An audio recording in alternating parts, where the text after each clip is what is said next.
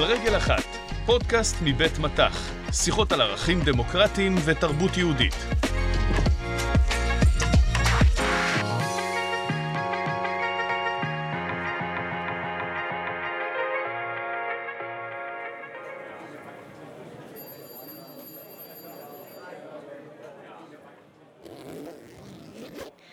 זה פשוט לא פייר. אני לא מאמינה שהיא אמרה לי להגיש מטלה כפולה למחר. טוב, אלה, את חייבת להודות שהתירוץ שלך ללמה לא הגשת היום היה די uh, צולע. נשבעת שהייתה אתמול הפסקת חשמל בכל הבניין. באמת, איך אני אמורה לסיים את המטלה כשאין חשמל והמחשב לא עובד? אני מאמינה לך, אבל את מבינה שזה קצת, הכלב אכל לי את המחברת. אוף, וואי, מי מטפל בחשמל? העירייה? אני מגישה תלונה. מה הקשר עירייה? זה בטח סתם מכשיר שהקפיץ את החשמל. לאחותך יש את הטוסטר הישן הזה, לא? חברת החשמל, המדינה, אני שולחת תלונה למדינה. עוד שנייה תאשימי את אלוהים. נועה, מישהו צריך לקחת אחריות על העוול שנעשה כאן.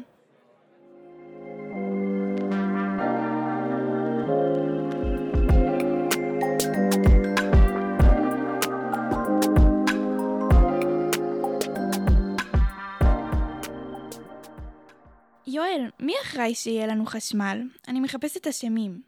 Mm, חברת החשמל, לא? כן, אז רק כדי שאני אבין. זו אחריות אישית של כל בן אדם? אנחנו קונים חשמל מחברת החשמל כמו שאנחנו קונים אוכל בסופר?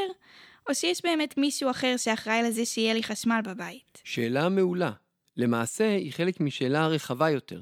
האם כל אדם אמור לדאוג לעצמו, או שלחברה יש חובות כלפי הפרט?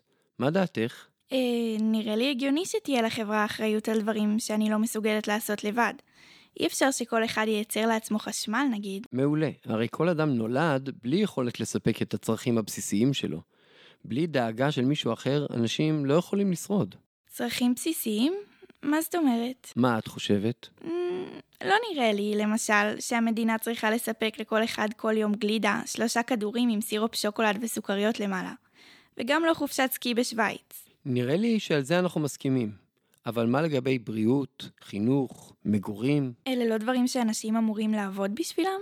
ומי שלא מצליח להשתכר מספיק, או שיש לו בעיה בריאותית כלשהי שדורשת תוצאות גבוהות, ומה עם מי שפיטרו אותה מהעבודה והיא לא מוצאת עבודה אחרת? מה באמת? כאן נכנס המושג קיום בכבוד. התפיסה היא שהחברה צריכה לאפשר לאנשים רמה מסוימת של חיים, ואם הם לא מסוגלים להגיע לרמה כזאת בעצמם, החברה, כלומר המדינה, צריכה לסייע להם. אה, אז זה הרעיון של... נו, איך קוראים לזה שמשלמים למי שלא עובד? דמי אבטלה? כן, זה. בהחלט, המדינה גובה סכום חודשי מכל מי שעובד, כדי שאם יום אחד ניקלע למצב שבו אנחנו לא עובדים, דמי האבטלה יעזרו לנו לעבור את התקופה הזאת.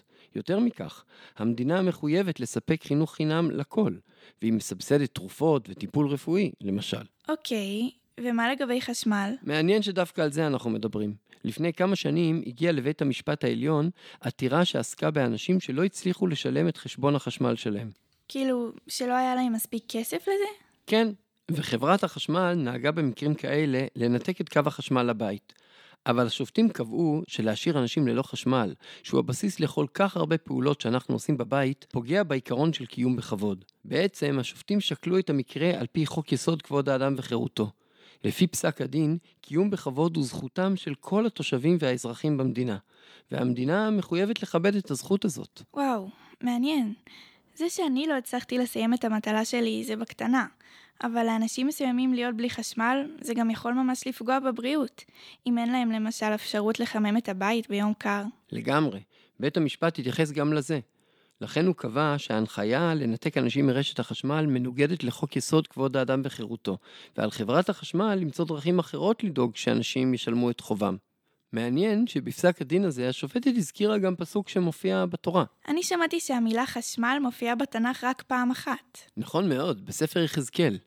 אבל בפסק הדין השופטת דווקא התייחסה לספר שמות, שבו מתואר מצב שאדם חייב כסף לאדם אחר, והוא לא יכול להחזיר את החוב. באותם ימים היו לוקחים מהחייב חפץ בעל ערך עד שהחוב הוחזר. אבל התורה אוסרת לקחת ממנו את השמיכה שאיתה הוא מתכסה בלילה. היא קובעת שעבור העני מדובר בכסות היחידה שיש לו. השופטת למדה מהציווי הזה שגם לפי התורה יש זכות לקיום מינימלי בכבוד. בעבר זה התבטא בבגדים, והיום גם בחשמל. מעניין מה זה יהיה בעוד 50 שנה. באמת מעניין. אבל מה שחשוב הוא העיקרון. בתרבות היהודית יש מקורות נוספים לעיקרון הזה.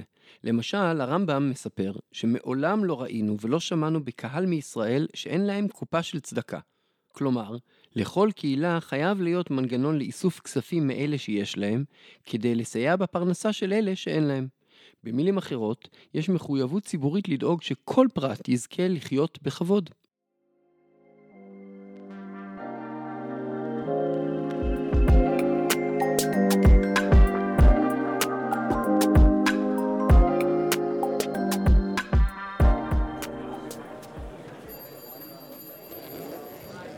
אלה, לא היית אמורה להגיש את המטלה הכפולה היום? בסוף לא. מה? איך? דיברתי אתמול עם המורה וסיפרתי לה, קצת יותר ברגוע, שהייתה הפסקת חשמל. ועוד כמה דברים שקשורים לחשמל, והיא הבינה. וזהו? ככה היא ויתרה לך? אמ... לא? כאילו, היא הבינה שזאת לא אשמתי שהייתה הפסקת חשמל, אבל היא כן אמרה שכדאי לא להשאיר דברים לשנייה האחרונה, וזה קצת כן האחריות שלי. פה היא ממש צודקת. כן, תודה אימא. יאללה, נחזור הביתה? תודה רבה שהאזנתם לנו, מקווים שנהנתם. אני יואל קרצ'מר רזיאל. לשיחות נוספות, חפשו אותנו באפליקציית הפודקאסטים המועדפת עליכם, או באתר אופק מבית מטח.